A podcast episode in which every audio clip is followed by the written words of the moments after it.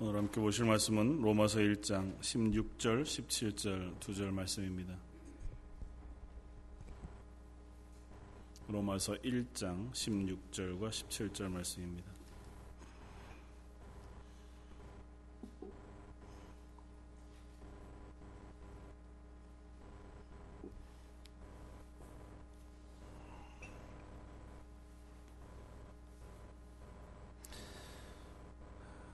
다 차였으면 우리 한 목소리로 16절 17절 같이 한번 읽겠습니다. 내가 복음을 부끄러워하지 아니하노니 이 복음은 모든 믿는 자에게 구원을 주시는 하나님의 능력이 됨이라. 먼저는 유대인에게요. 그리고 헬라인에게로다. 복음에는 하나님의 의가 나타나서 믿음으로 믿음에 이르게 하나니 기록된 바 오직 의인은 믿음으로 말미암아 살리라 함과 같으니라 어, 로마서 가운데 어쩌면 가장 중요한 두 절 말씀이 될지도 모르겠습니다. 이 두 절 말씀의 어, 내용은 뭐 암송하셔도 암송하시는 것이 당연할 만큼 로마서 전체를 우리가 함께 나누고 있는데 로마서 전체를 어, 이해하는 데에 아마 시금석이 될 만한 본문이 되어지리라고 믿습니다. 한 번만 더 우리 같이 한번 암송하는 마음으로 읽어보면 좋겠습니다. 16절, 17절 한 번 더 읽겠습니다. 내가 복음을 부끄러워하지 아니하노니 이 복음은 모든 믿는 자에게 구원을 주시는 하나님의 능력이 됨이라. 먼저는 유대인에게요. 그리고 헬라인에게로다. 복음에는 하나님의 의가 나타나서 믿음으로 믿음에 이르게 하나니 기록된 바 오직 의인은 믿음으로 말미암아 살리라 함과 같으니라. 어, 하나님의 능력 복음이라고 하는 제목으로 어, 오늘 말씀을 같이 나누고자 합니다. 사도 바울이 로마에 있는 교회를 향하여 편지하면서 내가 로마에 있는 교회 성도들인 너희에게도 어, 복음 전하기를 원한다. 그렇게 편지했었습니다. 그래서 성도인 이미 구원받은 우리들에게도 이 복음을 다시 알고 확인하는 것이 필요하다는 사실을 어, 두주 전에 나누었었습니다. 어, 복음은 여전히 우리들에게도 동일한 어, 고백과 또 고민을 안겨줍니다. 너무 잘 알고 있는 것이기도 하고 익숙한 것이기도 하지만 그럼에도 불구하고 여전히 우리가 그 복음 안에 서 있지 못할 때가 많이 있기 때문입니다. 오늘 본문은 이렇게 얘기합니다. 나는 복음을 부끄러워하지 아니한다. 어, 굳이 난 복음을 자랑한다 이렇게 써도 괜찮을 만한 것을 어, 좀 반어법을 써서 사도 바울이 나는 복음을 부끄러워하지 아니한다고 쓴 것에 대해서 어, 뭐 여러 설교하시는 목사님들 혹은 학자들이 뭐 의견이 분분했습니다. 그러나 어, 뭐 여러 가지로 고민할 것은 아니라고 생각이 되어집니다. 그럼에도 불구하고 사도 바울이 이렇게 얘기한 것은 복음을 부끄러워하는 일이 그 당시에 너무도 비일비재하고 당연한 일이었기 때문일 것이다. 그것에는 어, 뭐 반론이 없을 것입니다. 고린도전서 1장에도 사도 바울이 고린도 교회를 향하여 편지하면서 이야기하듯이 어, 복음이 당시의 모든 사람 믿지 아니하는 자들에게는 거리끼는 것이었다고 그렇게 이야기합니다. 십자가의 도가 모든 믿지 않는 이들에게 거리끼는 것이었고 특별히 십자가가 유대인들과 헬라인에게 어, 그것들이 부끄러운 것이거나 혐오할 만한 것으로 어, 소개되어지고 있었던 것을 봅니다. 그러니까 이 십자가의 복음 그것을 전하는 사도 바울 그 사도 바울의 마음 속에 항상 예수 그리스도의 십자가의 복음이 자랑스럽고 또 그것이 너무너무 내게 은혜가 되는 것만으로 풍성한 어, 것은 아니었을 것이라는 사실을 우리가 짐작해 볼 수 있습니다. 물론 사도 바울이 복음을 부끄러워했다는 얘기는 아닙니다. 그러나 당시의 상황이 복음을 담대하게 전하기가 쉽지 않은 상황이었다고 하는 것만은 분명할 겁니다. 당시에 로마가 특별히 그러했고 또 당시에 유대인들이 복음을 향해서 대했던 태도들이 그러했을 것입니다. 하나님께서 이스라엘뿐만 아니라 온 세상을 구원하시기 위하여 우리들을 향하여 보여주신 오늘 본문을 빌으면 하나님의 능력 혹은 하나님의 의 어, 그것이 어, 가장 확연하게 드러난 그 십자가라고 하는 것이 일반인인 사람들에게 이해될 수 없는 어, 것이었다는 거죠. 그것이 자랑스러워할 만큼 아 쉽게 이해되어지고 아 그렇구나 그거라면 하나님 우리를 사랑하신 증거가 맞아 아니면 하나님께서 나를 구원하시기 위해서 이토록 놀라운 일을 행하셨구나라고 받아들이기에는 좀 생소하고 거리가 먼 일이었다는 거죠. 그래서 누구라도 그게 정말 그런 거야? 라고 물을 수 있거나 아니 그건 잘못된 것이야 라고 반박할 만한 것이 예수 그리스도의 십자가라고 하는 사건이라는 것입니다. 그럼에도 불구하고 그렇기 때문에 오히려 더 우리는 그 십자가 속에 드러난 하나님의 복음에 대하여 명확히 이해할 필요가 있고 그것을 우리 속에서 또한 확인할 필요가 있다는 것입니다. 그래서 오늘 본문을 통해서 굳이 왜 사도 바울이 이 복음을 하나님의 능력이라고 표현했고 또 뒤에는 이 복음에는 하나님의 의가 나타나서 믿음으로 믿음에 이르게 한다고 하는 이 진술과 마치 하박국서에서 있던 진술을 옮겨다가 쓴 오직 의인은 믿음으로 말미암아 살리라고 하는 이 이야기에 대해서 한번 깊이 상고해 보려고 합니다. 복음이 왜 하나님의 능력이 되어진다고 표현했을까 하는 것에 대한 어, 생각입니다. 물론 복음은 우리에게 구원을 주시는 것이기 때문에 하나님의 능력이 되어집니다. 하나님이 인간을 구원하시기 위하여 하나님께서 하나님의 은혜를 우리에게 베푸신 것이 바로 그 예수 그리스도의 십자가의 복음이기 때문에 그 복음을 통하여 우리에게 하나님의 능력이 선포되어지고 그것을 우리를 구원하신다고 하는 것은 우리가 뭐 재론할 여지가 없을 것입니다. 그럼에도 불구하고 서더벌이 본문 가운데 우리에게 확인시켜주고 있는 것은 이런 것입니다. 우리가 흔히 구원에 대하여 오해하고 있는 것들. 어, 우리가 구원받기 위하여 예수 그리스도를 주로 시인하는 믿음 혹은 내 믿음의 고백 그것을 최종적인 구원의 조건으로 삼는 것에 대해서 오늘 본문은 제동을 걷고 걸고 있다는 겁니다. 그러니까 우리는 흔히 그렇게 생각합니다. 복음을 듣고 예수 그리스도에 대한 소개를 듣고 예수님이 날 위하여 십자가에 죽으셨다는 이야기를 듣고 그리고 나서 그 마음에 내가 그 사실을 인정하고 그리고 나서 나도 그 사실을 믿습니다 하고 고백함으로 우리가 구원을 얻는다고 하는 사실을 뭐 흔히들 많은 어, 뭐 전도하는 상황 속에서 이야기하게 되었습니다. 그래서 심지어는 따라 하십시오. 그렇게 해서 나는 예수 그리스도를 믿습니다.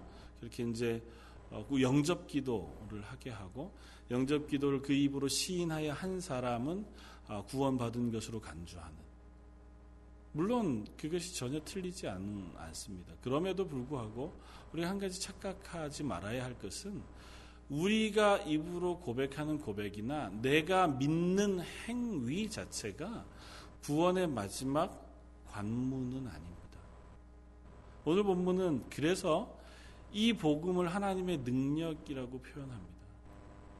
이 복음은 우리로 하여금 구원을 받게 하는 복음인데 그것은 우리 쪽에 주도권이 있는 것이 아니라 하나님 쪽에 주도권을 가지고 있는 하나님의 능력으로 우리에게 행하시는 일이다라고 하는 사실을 우리에게 확인시켜 줍니다. 전적으로 구원은 하나님이 행하시는 일입니다. 뭐 자주 그런 고백을 우리가 해 왔었지만 우리는 마치 어, 죄악으로 죽어져 있는 시체와 같은 상태에서 하나님께서 생명을 우리에게 허락해 주셔서 살리신 상태. 그래서 영원한 생명으로 산, 새 생명을 얻은 사람이 되어진 것을 우리가 구원이라고 이야기한다면 그 죽은 시체가 내가 살아나기 위하여 자기가 스스로 행할 수 있는 일은 전혀 없다고 하는 사실을 우리가 인정해야 한다는 겁니다. 하나님께서 모든 것을 다 어, 하신다. 그래서 그를 그에게 생명을 주고 그를 새 사람으로 만드는 모든 어, 일의 주권은 하나님이 가지고 계시다는 사실을 우리가 인정해야 한다는 거죠. 그럼에도 불구하고 우리는 자꾸 어, 그 사실에서 우리 쪽에 무엇인가를 확인하고자 합니다. 그 이유는 이런 겁니다. 그럼 세상에 구원받는 사람과 구원받지 않는 사람의 구분을 어떻게 해야 합니까? 전적으로 하나님이 하시는 거면 하나님이 어떤 사람은 구원하시고 어떤 사람은 구원 안 하시는 것이 하나님의 선택이라는 건데 그러면 우리 쪽에서 어떤 착함 아니면 우리의 반응 아니면 우리의 고백 그런 것이 전혀 상관없이 하나님께서 그냥 어, 제비 뽑기 하듯이 어떤 제비를 뽑아서 얘는 구원하고 얘는 구원하지 않는 것으로 이해하기에는 어, 하나님의 공의로움에 조금은 어, 반한다는 거죠. 우리의 이성에도 좀 이해하기 어려운 일이 되어진다는 겁니다. 하나님 그렇게 우리를 구원하실 리가 없다는 거죠.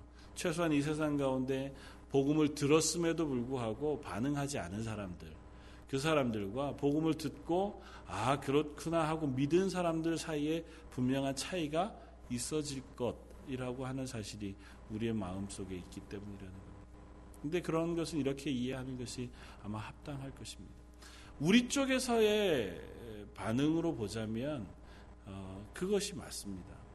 듣고 우리 쪽에서 믿음으로 반응하는 어, 그 반응이 하나님을 향해 나아가는 첫 걸음인 것만은 분명합니다. 모든 사람이 복음을 듣지만 들은 모든 사람이 다 복음에 반응하는 건 아니기 때문에 그렇습니다. 그러니까 복음을 전한다고 해서 성경을 읽는다고 해서 혹은 누군가가 전도한다고 해서 그 사실을 들은 모두가 다 구원받는 게 아니라고 하면 적어도 그 복음을 듣고 그 심령의 변화를 받아 아니면 찔림을 받아서 그 복음 앞에 한 걸음 나아서서 내가 이 말씀을 믿습니다. 아니면 하나님의 은혜를 사모하는 자리에 서거나 아니면 정말 나는 죄인이구나라고 하는 사실을 깨닫게 되어지는 자리에 나간 사람, 그 사람이 복음을 받아들이게 되고 구원에 이르게 된다는 것은 분명합니다. 그런데 그것조차 하나님이 우리 속에 하시는 일이다라고 하는 사실을 오늘 본문이 이야기하고 있다는 겁니다. 그러니까 하나님의 복음이 우리 속에 들려질 때 그냥 그 복음은 들려지는 것으로만 끝나는 것이 아니라 우리 속에서 어, 작동하는 힘이 있다는 겁니다. 하나님의 복음에는 힘이 있어서 그 복음을 듣는 사람 속에 들어가서 그 사람의 심령 골수를 쪼개는 능력이 되어진다는 거죠. 그래서 하나님이 구원할 그 사람들의 심령 속에 하나님의 복음을 들려지게 하셨을 때에 그 심령 속에 성령이 작동하여 그 마음의 심령 골수를 쪼개고 그 복음을 받아들여 그 사실을 내 스스로 인정하고 하나님을 아는 자리까지 나아가게 하는 것은 전적으로 성령의 역할이라는 겁니다. 그럼 그 성령의 역할은 하나님 입장에서 하나님이 선택하시는 입장에서는 우리로서는 그 사실을 알 수가 없습니다. 그러니까 우리가 복음을 전하는 일을 행할 때에는 우리는 모든 이들에게 신실하게 복음을 전하는 사람이 되어야 합니다. 누구는 구원하고 누구는 구원하지 않을지 우리는 알 수 없습니다. 우리가 애써서 수고하여 전도하고 그 전도하는 복음을 들은 그 사람 속에 성령님께서 작동하여 그 사람으로 하여금 그 복음을 받아들이고 그 믿음으로 고백하는 자리에 서게 하시는 것은 하나님의 뜻이기 때문에 우리가 하는 것은 복음을 전하는 것까지라는 거죠. 그 다음에는 하나님이 그 안에 그 마음 속에 역사하셔서 그가 그 복음을 받아들이고 그 말씀을 받아들여서 하나님을 아는 데까지 아니면 이 복음을 아는 데까지 자라가도록 하나님께서 은혜 베풀어 주시기를 기도하는 것 그것까지가 우리의 일일 것입니다. 그리고 그 일을 행하시는 것이 바로 하나님의 능력이 되어진다는 거죠. 어느 누구도 쉽게 이해할 수 없는 이 십자가의 사건. 하나님의 아들이 나의 죄를 대신하기 위하여 이 땅에 인간의 육체로 오셔서 십자가에 달려 죽으심으로 내 죄를 용서하셨다고 하는 이 사실, 그 사실을 듣고 이해하고 그 사실을 받아들이는 것 자체가 성령의 역사가 아니군 하나님의 능력이 아니군 인간에게 불가능한 일이라는 거죠.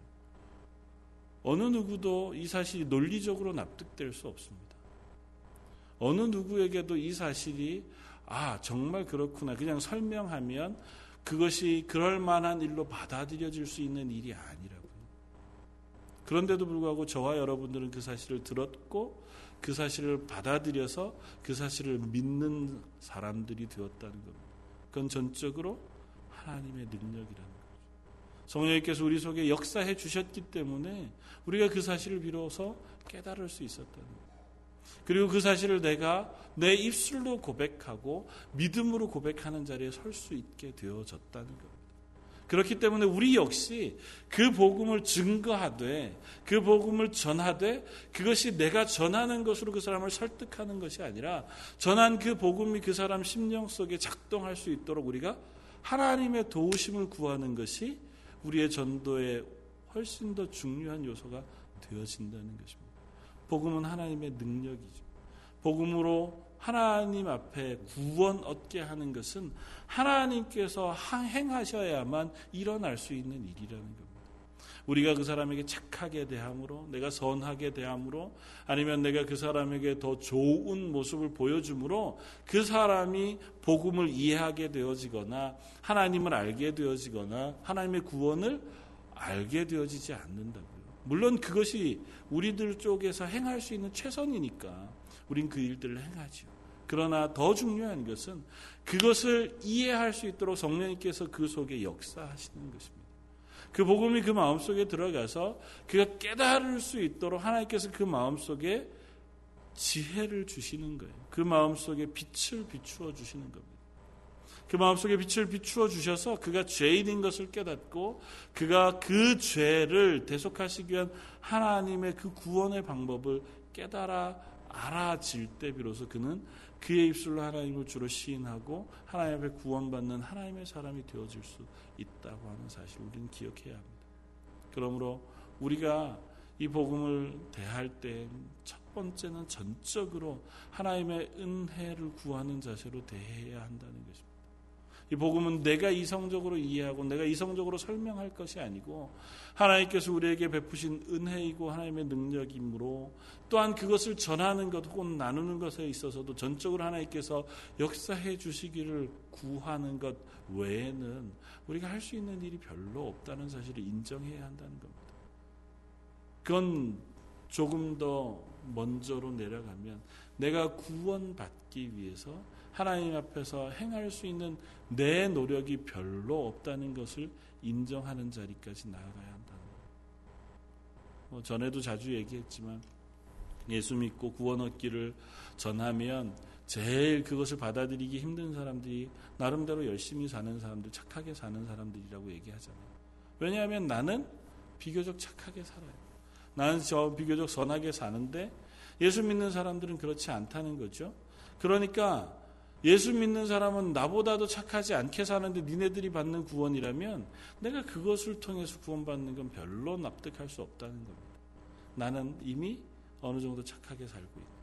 그런데 그 착함이라고 하는 건 하나님 앞에서 아무런 의미가 없다는 사실을 우리가 알지 못한다는 거죠. 하나님 앞에서 그 착함은 물론 구원받은 사람이 더 신실하고 더 착해야 하는 것에는 또 어는 것은 너무 당연하지만 그러나 우리의 착함이 하나님이 요구하신 하나님의 의로운 수준까지 우리가 도달할 수는 절대 없다는 사실 우리가 인정하지 못한다는. 여기에서 나타나는 하나님의 의는 이런 것입니다. 하나님의 의는 하나님이 요구하시는 의로움이기도 합니다. 그러니까 하나님이 요구하시는 의로움은 무엇이냐면 우리가 하나님 앞에서 하나님의 백성으로 인정받을 수 있는 수준의 하나님이 요구하시는 의로움 그것이 바로 하나님의 의일 것입니다.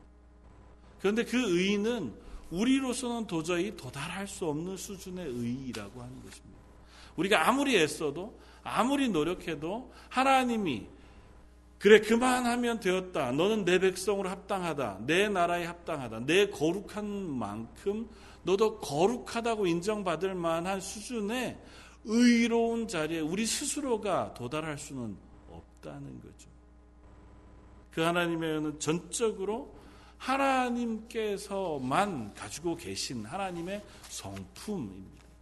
하나님께서만 가지고 계신 하나님의 성품, 그리고 그것이 우리의 구원을 위하여 요구되어지는 하나님의 의로우심인데 그것이 우리에게 주어지는 것은 예수 그리스도를 통해서 예수님이 십자가에서 우리를 대신하여 죽으심으로 우리에게 예수님이 가지셨던 하나님의 의를 나에게 전가시켜 주셔서 아무 값 없이 우리에게 전달해 주셔서 우리가 가지게 되어진 의가 바로 하나님의 의입니다. 그 복음에는 하나님의 의가 나타나서라고 하는 이 얘기는 예수 그리스도의 십자가 위에서 우리에게 값없이 주어 주신 하나님의 의 그것이 우리에게 전달되므로 비로소 우리가 하나님이 요구하시는 의로운 수준에 도달했다고 인정해 주시는 그 자리에 섰다고 하는 것을 의미한다. 제가 얘기하면서도 좀 어렵죠? 그러나 분명한 건 이것입니다. 하나님이 우리를 의롭다고 인정하신 것은 내가 우리가 도달한 의가 아니라 하나님이 요구하는 수준의 하나님 스스로가 예수 그리스도를 통하여 우리를 맞추어 주신 거라는 겁니다. 우리로서는 도달할 수 없었지만 예수 그리스도의 죽으심 그것으로 인하여 그분이 가지셨던 의로움을 예수님 대신에 우리에게 대신 주심으로 우리가 비로소 하나님이 요구하시는 의로운 수준에 합당하게 되어서 하나님의 백성, 하나님의 자녀가 되어졌다고 하는 것입니다. 그것이 이 복음에 나타난 하나님의 의입니다. 그래서 이 복음은 오로지 하나님의 능력으로만 우리에게 주어질 수 있는 것입니다. 왜냐하면 하나님께서 예수 그리스도를 통하여 이 일을 행하시지 않고는 어느 인간에게도 이 의로운 수준에 도달할 수 있는 실력과 능력이 없기 때문에 그렇습니다. 그래서 뒤이어서 이렇게 이야기합니다. 복음에는 하나님의 의가 나타나서 믿음으로 믿음에 이르게 하나니 오직 의인은 믿음으로 말미암아 살이. 이 복음에 예수 그리스도의 십자가의 죽으심 그 복음에 하나님의 의가 나타났어요. 그 의가 나타났기 때문에 이제 우리는 믿음으로 믿음에 이르게 해요. 믿음으로 믿음에 이르게 한다는 것도 여러 가지 설명할 수 있겠지만 아마 오직 믿음으로만 처음부터 끝까지 온전히 믿음으로만 하나님의 구원에 이르게 한다고 하는 것을 설명하는 것으로 이해하는 것이 가장 합당할 겁니다. 오직 믿음으로만 우리는 이 자리에 이룰 수 있습니다. 그리고 그것을 설명하기 위하여 하박국 선지자의 고백을 따라 하박서에 나와 있는 오직 의인은 믿음으로 말미암아 살리라고 하는 본문을 가져와서 쓰고 있습니다. 이것은 무슨 의미입니까? 오직 의인은 믿음으로 말미암아 살리. 하박국 선지자의 진술을 우리가 한번 이해해 볼 필요가 있습니다. 하박국 선지자가 하나님 앞에 이렇게 토로합니다. 세상에 의로운 사람들이 핍박을 받고 악한 사람들이 득세합니다. 이 일이 왜 이렇게 되어집니까? 도저히 이해할 수 없습니다. 하나님 제게 답을 해 주십시오. 제가 하나님 답하실 때까지 기다리겠습니다. 그렇게 하나님 앞에 기도하는 것이 하박국 선지자의 처음 이야기였습니다. 하나님께서 그 하박국 선지자에게 얘기하는 것이 그 다음에 오히려 더 악한 이방 민족이 와서 이 악한 사람들을 물리칠 것이다. 그리고 결국에는 하나님의 심판이 그 이방 민족에게 임할 것이다. 그리고 하나님께서 하신 말씀이 그것입니다. 오직 의인은 믿음으로 말미암아 살리라. 뭡니까? 그런 겁니다. 하나님 우리가 이 세상에 살아가는데 참 어렵습니다. 하나님 앞에서 살아가는 이 삶이 참 답답하고 힘겹습니다. 하나님 믿는 믿음으로만 살아가라고 하시는데 우리의 믿음이 그것을 살아내기에 참으로 부족합니다. 뭐 저나 여러분들이나 마찬가지죠. 우리가 현실을 바라볼 때에 우리의 믿음이 턱없이 연약한 것을 매번 확인한다는 거죠. 하나님 앞에서 믿음으로 살아가기에는 우리가 닥친 현실이 너무너무 지칠 때가 많습니다. 하나님 앞에서 내가 오직 믿음으로 살아간다고 고백하기에는 하나님만 붙잡고 살아간다고 고백하기에는 우리 속에 일어나는 유혹이나 욕심은 너무너무 실제적입니다. 우리가 단 한순간에 쉽게 넘어가 버리고 한순간에 쉽게 유혹당해 버리고 마는 것이 이 세상의 욕심들이고 유혹이고 이 세상의 모든 어, 우리를 향한 시험들인 것을 고백합니다. 우리가 우리의 육체가 연약할 때, 우리가 당하는 환란과 아픔 속에 놓여질 때에 그래도 우리를 지키시는 하나님, 그래도 우리를 끝까지 보호하시는 하나님을 신뢰하고 가기에는 우리가 맞는 힘겨움과 우리 육신의 아픔, 우리가 당하는 고난이 너무도 크고 너무도 실제적이라는 거죠. 인간은 너무너무 나약한 존재여서 내 손에 피가 나거나 내 손에 이 아픔이 생기면 그 아픔이 다른 어떤 것보다 더 큽니다. 우리가 성도들을 위하여 열심히 기도하고 그들을 위하여 가슴 아파하지만 내 육신과 내 가정에 조그만 더 어려움이 생기면 그 모든 것보다 더 이것들을 아프게 느끼고 힘겹게 느끼는 것이 인간인 것을 고백합니다. 물론 안 그런 분들도 있겠죠. 그러나 우리는 그만큼 내게 주어진 고난과 내게 주어진 어려움 아니면 내게 닥쳐오는 유혹과 내게 닥쳐오는 시험들을 크게 느끼는 사람들입니다. 그래서 나는 오직 믿음으로 말미암아 삽니다고 고백하기에는 우리의 믿음이 너무너무 턱없이 부족하다는 거죠. 그렇게 살아내기에는 우리가 가지고 있는 신앙의 실력이 너무도 나약한 것을 고백합니다. 그래서 우리는 자주 하박국과 같은 자리에 섭니다. 하나님 어떻게 이럴 수 있습니까? 우리가 하나님을 믿는데 하나님이 살아계신 것을 제가 믿는데 그런데도 그 믿음이 자꾸 흔들립니다. 하나님 살아계시다면 이러지 마셔야 되는 것 아닙니까? 하나님 살아계시다면 정의가 이렇게 훼손되는 일은 없어야 되는 것 아닙니까? 하나님 살아계시다면 적어도 하나님이 사랑하시는 사랑하신다고 하신 우리 그리스도인 성도 안에 하나님 앞에 신실하게 살려고 하는 우리의 삶이 이토록 어렵고 괴롭고 힘겹지는 말아야 하는 것 아닙니까? 아니 연단을 위해서 자라게 하시는 것을 위해서 고난이 잠깐씩은 있을 수 있죠. 그러나 그 잠깐이 아니라 계속되어지는 고난이 우리 속에 닥치면 하나님 믿음으로 산다는 건 너무너무 어렵습니다. 그것이 우리의 고백 아닙니까? 하박국의 고백이 동일한 것이었습니다. 하박국이 하나님 앞에서 한 고백이 똑같은 것이었다고. 악인은 득세하고 의인은 오히려 가난해요. 악인은 자기가 가진 포악함으로 의인들을 목재고 억누릅니다. 오히려 배불리 살고 떵떵거리면서 살아요. 뭐 언젠가 우리가 함께 나누었던 것처럼 죄인들은 죽을 때도 화롭게 죽는다고 얘기하잖아요. 쉽게 죽고 평안하게 죽고. 이게 이제 있을 수가 없어요. 이 세상에 살아갈 동안 잘 살고 죽을 때도 평안하게 죽으면 그게 단데 하나님이 심판해 주시지 않으면 이 살아있는 동안 그들을 심판해 주시지 아니하면 하나님 살아계시다는 사실 우리가 뭘로 믿겠냐는 거죠.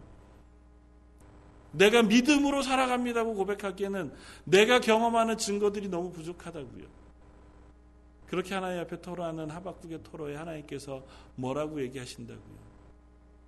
그래도 하나님은 살아계시다. 우리 인간이 보는 건 인간의 인생밖에 없어요. 내가 살아가는 삶밖에 없습니다. 그만 어, 그 인생조차도 우리 전부를 바라보지 못하죠. 지금 살고 있는 현실 우리에게 가장 크고 내 눈앞에 보이는 사건들만이 전부죠. 그래서 혹 이면에 벌어지는 아픔이나 혹은 어려움이나 고민들은 우리가 잘 알지 못합니다. 부하게 사는 사람들은 늘 평, 평안해 보이고 악인인데도 늘 넉넉해 보이는 것이 우리의 시각인 것을 고백합니다. 물론 그 이면에 있는 아픔 그런 것도 있겠죠. 그러나 하나님 말씀하시는 것은 하나님은 영원하시다고 말씀하세요. 하나님의 생각은 우리와 달라서 창세 전부터 영원까지 하나님은 계획을 가지고 계시고 그 가운데 하나님의 뜻을 이루어 가시는 분이시라고 말씀하세요. 그래서 그 결국은 그 결국은 너희가 지금 눈앞에 바라보는 것과는 전혀 다르다는 것입니다. 하나님 앞에서 악인은 철저하게 심판을 당하여 영원한 죽음에 놓이게 되고 하나님의 의로운 하나님의 백성들은 하나님께서 그들을 지키시고 보호하셔서 영원한 하나님의 나라의 삶 속에 인도해 주신다는 사실을 하나님 말씀하신다고. 지금 내 눈앞에 그게 보이지 않아도 지금 당장 그것이 내 피부로 느껴지지 않아도 그 하나님은 변하시지 않아요. 그 하나님의 계획은 한 번도 포기되어지지 않아요. 그건 하나님이 계획하셨기 때문에 하나님이 이루신다고 말씀하세요. 그러니 의인은 그 하나님을 신뢰하는 믿음으로 말미암아 살 것이라는 것. 지금 너희가 가지고 있는 너희 눈앞에 보이는 그것이 아니라 하나님의 말씀, 그 말씀을 신뢰하는 믿음, 그리고 그것을 이루시는 하나님에 대한 믿음을 가지고 의인은 살아가는 것이라고 말씀하는 겁니다. 오직 의인은 믿음으로 말미암아 살리라. 그건 내가 믿는 대로 하나님께서 나를 보호하신다고 하는 것, 그것을 믿는 것만이 아니라 그 하나님이 내 눈앞에 보이시지 않아도 우리의 삶 속에서 자주 실패하고 넘어져서 어쩌면 사도 바울과 같이 우리가 복음을 부끄러워해야 할 만한 두려운 지경에 놓여진다 할지라도 그래도 하나님은 여전히 살아계시고 그 하나님의 계획을 가지고 우리를 통치하고 계시며 우리 가운데 역사하시는 하나님이신 것을 신뢰함으로 살아가는 것 그것이 바로 의인의 삶이라고 저 여러분들에게 요구하시는 삶이 바로 그런 것입니다.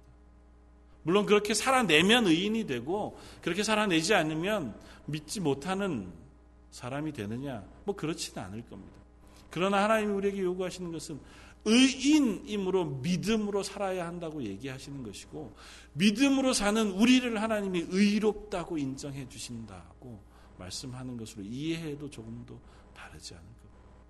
저 여러분들이 성도라면 하나님 앞에서 믿음으로 살아가는 사람들이라면 우리의 믿음이 어디에 근거하고 있는가를 확인해 보아야 합니다.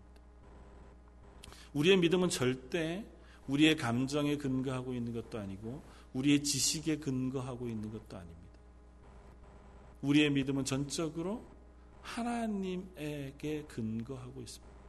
우리에게 주신 믿음의 이유와 근거도 우리 속에 역사하신 성령님에게 그 근거를 두고 있습니다. 그러면 우리가 만약에 믿음이 없다면 그 하나님 앞에 기도하는 것이 우리의 걸음이어야 합니다. 내가 믿음이 흔들린다면, 내가 확신이 없다면, 하나님의 구원의 은혜와 감격이 없다면, 우리가 애써서 그것들을 깨달아 알기 위해서 노력하거나 그것을 내 속에서 확인하고 완성해내기 위해서 수고하는 것 이전에 내 속에 그 믿음을 허락하셨던 성령의 은혜들을 사모하는 자리에 서야 한다는 것입니다. 그 하나님 우리 속에서 그 은혜들을 베풀어 주시고 깨닫게 해주시지 않고는 우리가 이 믿음으로 살아갈 수 있는 사람이 되어지지 않습니다. 저나 여러분들이나 하박국 선지자보다 더한 사람들 어, 더 믿음이 좋은 사람들이 아니잖아요. 저나 여러분들이나 사도 바울이 고백하는 이 믿음의 고백만큼의 삶을 살아내는 사람들도 아니지 않습니까? 우리는 너무 자주, 너무 쉽게 우리 눈앞에 있는 현실의 영향을 받고 우리가 가진 어떤 지식적인 모습에 흔들리는 사람들이잖아요. 그럼에도 불구하고 나는 믿음으로 살고 싶습니다 고백한다면 우리 가운데 하나님 그 믿음을 허락해 주시기를 그 확신을 허락해 주시기를 우리 속에 그 은혜를 베풀어 주시기를 기도하는 것 외에는 아무런 방법이 없다는 것을 우리는 고백하지 않을 수 없습니다.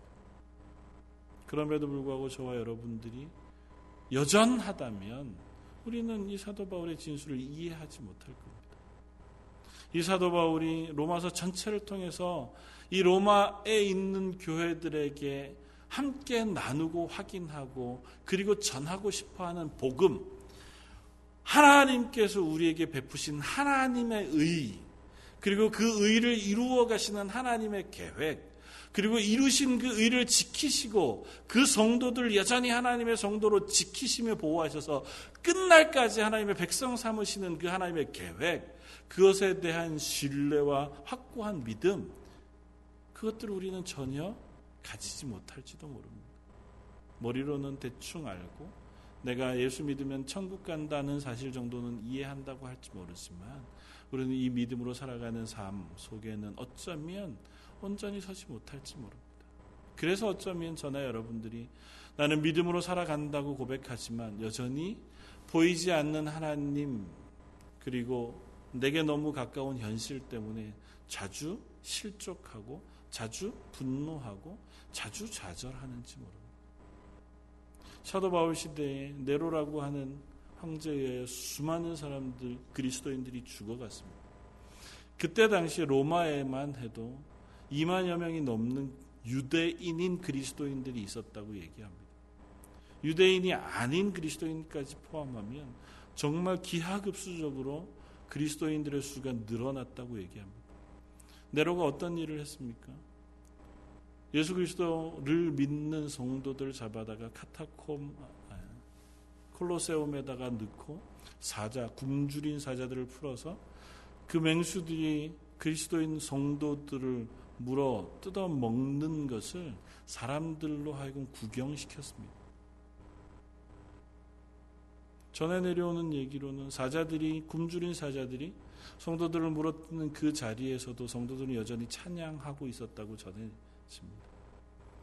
많은 그리스도인들을 나무에 매달아다가 기름을 바르고 그 몸에다 불을 붙여서 길거리를 밝혔다고 이야기합니다.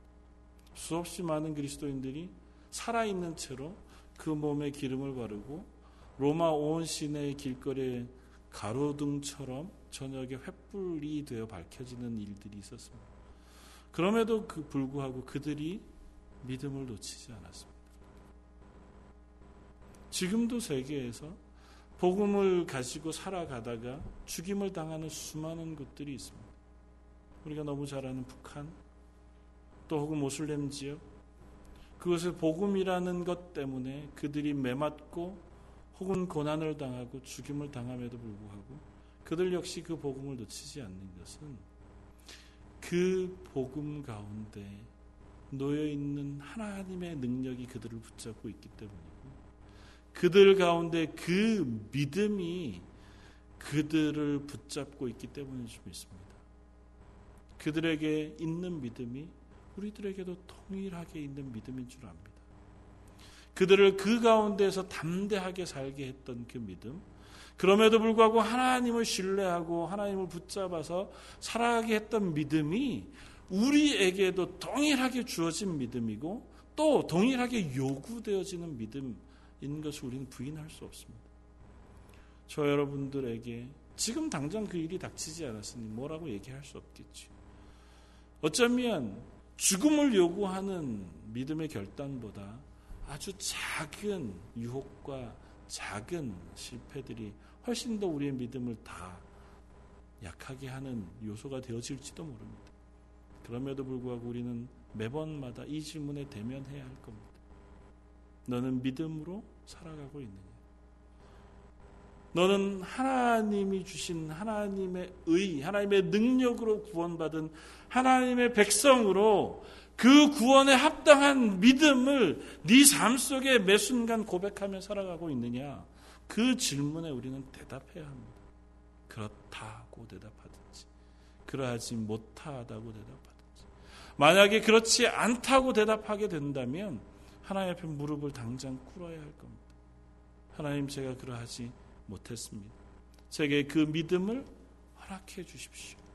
제 속에 확신을 주십시오. 제 속에 하나님의 살아계심의 증거를 깨닫게 해 주십시오. 어떤 방편, 어떤 이유로건 우리가 그 하나님의 살아계심의 증거를 가지지 못하면 하나님 살아계시다는 것을 신뢰하며 살아갈 수 없습니다.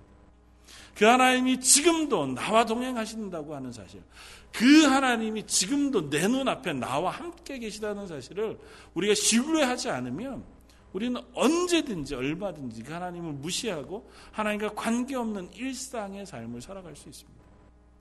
주일날 예배 시간에 반짝하고 우리 옆에 하나님이 살아 계실 수 있을지는 모르지만 24시간 365일 하루 20 일주일에 7일을 매 순간 매 순간은 아니어도 그래도 대부분 하나님이 살아 계시다고 신뢰하면서 그 하나님이 나와 함께 계시다는 사실을 인정하면서 우리가 믿음으로 살아갈 수 있는 사람은 되지 못할 거라. 저 여러분들 우리 런던 제일장로교회 그 믿음의 고백이 있었으면 좋겠습니다. 그 믿음의 고백이 없다면 그 믿음의 고백을 허락해 주십시오라고 기도할 수 있었으면 좋겠습니다. 그 증거가 내 눈앞에 확실하게 되어지기를 사모하는 마음이 있었으면 좋겠습니다. 없어도 좋고 있어도 그만인 것이 믿음은 아니지 않습니까? 내게 그 정도 확신이 있든 말든 크게 상관없는 것 그것이 우리의 삶이라면 우리의 삶은 어쩌면 아직은 믿음으로 살아가는 그리스도인의 삶 오직 의인의 삶은 아닌지 모릅니다. 저 여러분들에게 그 삶을 사모하고 그 믿음을 소망하는 마음이 있어지길 바라고 그것을 위하여 최소한 기도할 수 있는 저와 여러분들이 되시기를 주님의 이름으로 축원을 드립니다. 한번 같이 기도하겠습니다. 복음에는 하나님의 의가 나타나서 믿음으로 믿음에 이르게 하나니 기록된 바 오직 의인은 믿음으로 말미암아 살리라. 하나님 이 말씀의 오묘함과 무거움을 다 깨달아 알 수 없습니다.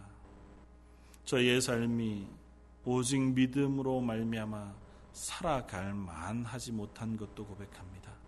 하나님 저희에게 믿음을 더하여 주옵소서. 저에게 하나님의 살아계심의 증거를 허락하여 주옵소서. 저희는 연약하여서 또 부족하여서 저의 손과 저희의 눈으로 본 것만을 믿는 어리석은 사람들입니다. 하나님, 저희들에게 저희 눈으로, 저희 손으로, 저희의 삶으로 확인하는 하나님의 살아계심, 하나님의 구원의 은혜 감격 그것들을 허락하여 주옵소서. 그래저 런던 제일 장로교회 그 구원이 실제가 되게 하시고 하나님의 살아계심이 온전한 믿음의 증거가 되어 저희를 살게 하는 힘이 되게 하여 주옵소서. 모든 말씀 예수님 이름으로 기도드립니다. 아멘.